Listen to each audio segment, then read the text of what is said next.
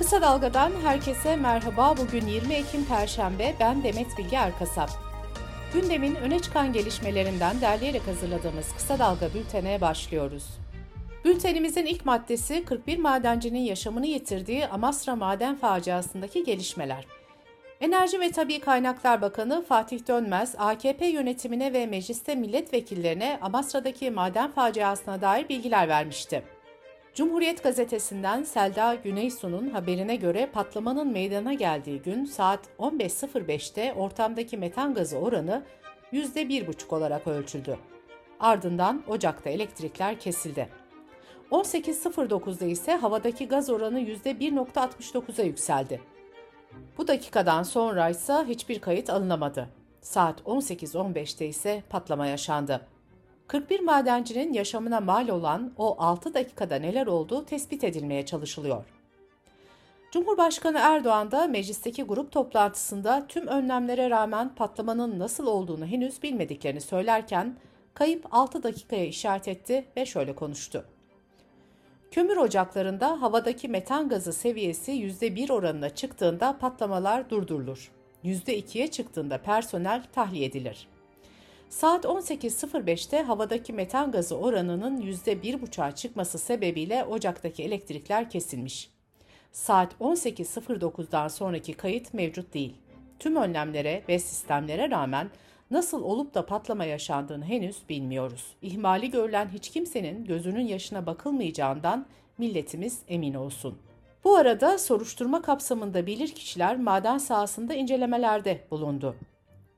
Ocağın kara kutusu olarak adlandırılan cihaz da Emniyet Genel Müdürlüğü'nde incelemeye alındı. Çalışma ve Sosyal Güvenlik Bakanı Vedat Bilgin de Türkiye'deki madenlerin risk derecelerinin yeniden değerlendirileceğini söyledi. Dünya Gazetesi'nden Hatice Aydoğan Özsekmen'e konuşan Bakan Bilgin, Türkiye'nin ölümlü iş kazalarında kötü bir karneye sahip olduğu yolundaki eleştirilere katıldı. Bakan şunları söyledi. Maalesef doğru. Bu durumun yeniden değerlendirilmesi gerektiği konusunda hemfikiriz. Bakanlık olarak Türkiye'deki mevcut tüm madenlerin risk derecelerinin yeniden değerlendirilmesini istedim. İyi Parti Genel Başkanı Meral Akşener de meclisteki grup toplantısında hem Amasra'daki maden faciasına hem de sansür yasasına tepki gösterdi. Dezenformasyon yasası için istibdat yasası diyen Akşener iktidara şöyle seslendi. Dün milletimizin hürriyetini gasp etmeye kalkan utanmazlar nasıl yıkılıp gittiyse siz de öyle gideceksiniz. Akşener kürsüye madenci bareti takarak çıktı. Amasra'daki madende katliam yaşandığını söyleyen İyi Parti lideri şu ifadeleri kullandı. Yaptığımız çalışmalar sonucunda gördük ki Amasra'daki felaket geliyorum demiş. Sayıştay uyarmış, müfettişler uyarmış, ceza kesmiş. Ancak Erdoğan'ın atadığı yetkililer kıllarını bile kıpırdatmamışlar. Göz göre göre gelen felaketi izlemişler. CHP de Amasra'daki maden faciasını meclisin gündemine taşıdı. CHP, maden faciasının sebeplerinin ve sorumlularının açığa çıkarılması için araştırma önergesini meclise sundu. Gündemin bir başka önemli başlığı da sansür yasası. Türkiye bu yasayı tartışırken Rütük'ten de tepki çeken bir karar geldi. Kurul, Türkiye İşçi Partisi Milletvekili Sera Kadıgil'in Diyanet ve İmam Hatiplilerle ilgili sözleri nedeniyle Tele1'e 3 gün yayın durdurma cezası verdi. Karar, Tele1'i yayın lisansını kaybetme aşamasına getirdi. Şubat 2023'e kadar benzer bir ceza alması halinde Tele1 Rütük eliyle kapatılacak. Bu arada sansür yasasına yönelik tepkiler de artarak devam ediyor. Aralarında Orhan Pamuk, Zülfü Livaneli, Aslı Erdoğan, Ahmet Ümit'in de bulunduğu 211 edebiyatçı ortak açıklama yaparak edebiyatçı ve yazarlar olarak ülkeyi derin bir karanlığa boğacak sansür yasasını reddediyoruz dedi. AKP Grup Başkan Vekili Mahir Ünal ise gerçeğe aykırı bilgiyi yayanlara bir yıldan 3 yıla kadar hapis cezası öngören 29. maddenin sansür getirmediğini savundu. Burada sansür nerede diye soran Ünal şöyle devam etti. Biz burada TCK'da suç olarak sayılan halk arasında panik ve endişe yaratma, kamu barışını bozma alt başlıklarını bir araya bağladık. Haber verme amacını aşmayan paylaşım suç kapsamında değil. Biz yasa yapıcı olarak niyetimizi, maksadımızı sunuyoruz. Bundan sonrası yargıda. Yasanın uygulanmasında sıkıntılar da çıkarsa meclis orada. Seçim gündemi Cumhurbaşkanı Erdoğan'ın partisinin grup toplantısında CHP lideri Kemal Kılıçdaroğlu'na adaylık çağrısı yapmasıyla yeniden hareketlendi. Erdoğan konuşmasında hodri meydan dedi ve şöyle devam etti. Seçimlerde çık karşımıza birikimlerimizi, vizyonlarımızı, heyecanlarımızı yarıştıralım. Kılıçdaroğlu ise Erdoğan'a Twitter'dan cevap vererek canlı yayına davet etti. CHP lideri şunları yazdı. İstediğin TV kanalında önünde prompter, arkanda danışmanların ve karşında sadece ben. Gel vizyon konuşalım. Halkımız da Bay Kemal'in vizyonu ile Erdoğan ve danışmanlarının vizyonunu görsün. Net söylüyorum korkak sensin ve gelmeyeceksin. Hodri meydan kim, sen kim? Kısa Dalga Bülten'de sırada ekonomi haberleri var. Açlık ve yoksulluk sınırı gün geçtikçe yükseliyor. Büro Emekçileri Sendikası gıda fiyatları üzerinden yapılan hesaplamaya göre 4 kişilik bir ailenin sağlıklı beslenmesi için aylık yapması gereken harcamanın 8028 lira olduğunu açıkladı. Gıda harcaması ile birlikte giyim, konut, ulaşım, eğitim gibi ihtiyaçlar için yapılması zorunlu diğer aylık harcamalar yani yoksulluk sınırı ise 26.155 lira oldu.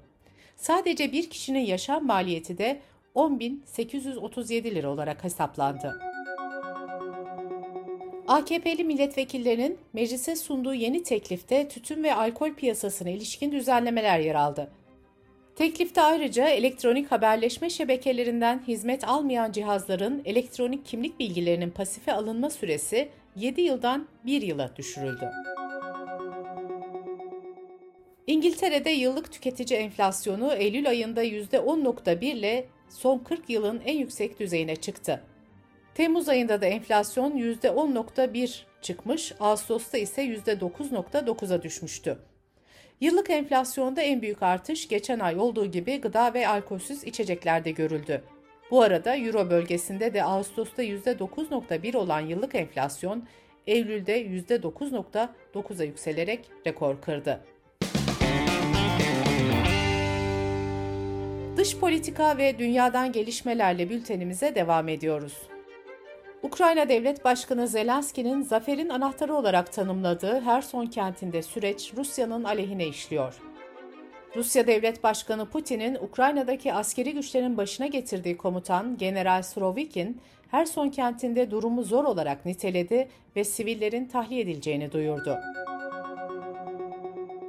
NATO Genel Sekreteri Stoltenberg, Ukrayna Savaşı ve Rusya'nın nükleer silah tehdidiyle ilgili açıklamalarda bulundu. Deutsche Welle'nin sorularını yanıtlayan Stoltenberg, Ukrayna'ya yönelik nükleer saldırı riski düşük ama kullanıldığı takdirde sonucu çok büyük olur. Bu yüzden ciddi almamız gerek. Rusya'nın tehditlerinin amacı bizi Ukrayna'ya sağladığımız desteği durdurmaya zorlamak, şantaj yapmak. Ama biz bunu yaparsak Ukrayna'da Putin kazanacak dedi. Stoltenberg sözlerine şöyle devam etti. Rusya savaşmayı bırakırsa barış olacak. Ukrayna savaşmayı bırakırsa bağımsız bir ulus olarak varlığını sürdüremeyecek. Suriyeli mültecilerin Avrupa'ya gitmek için Işık Kervanı adlı girişim başlatmaları Avrupa Birliği'nde dikkatleri bir kez daha Türkiye'ye çevirdi.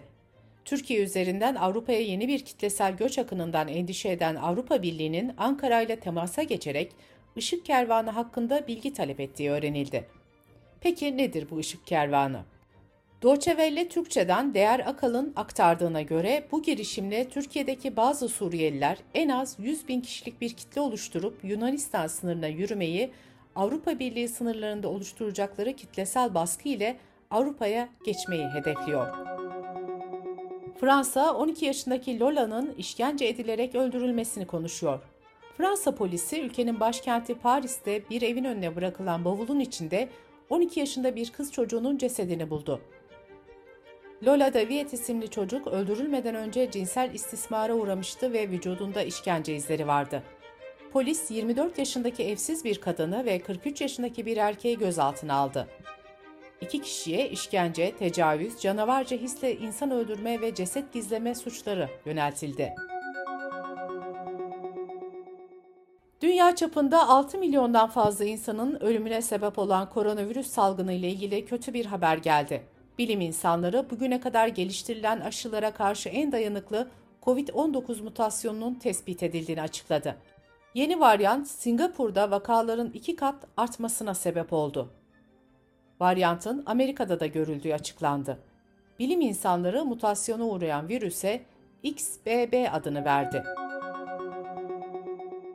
Batı ülkelerinde sıkça gündeme gelen haftada 4 gün çalışma sistemi ile ilgili dikkat çekici bir yasal adım İngiltere'den geldi. İngiliz milletvekili Peter Down, haftada 4 gün çalışmanın yasal olması için yasa tasarısı sunacağını söyledi. Pilot program sonunda yapılan araştırmalarda haftada 4 gün çalışma sisteminin işin verimliliğini, geliri ve çalışanların mutluluğunu arttırdığı ortaya çıkmıştı.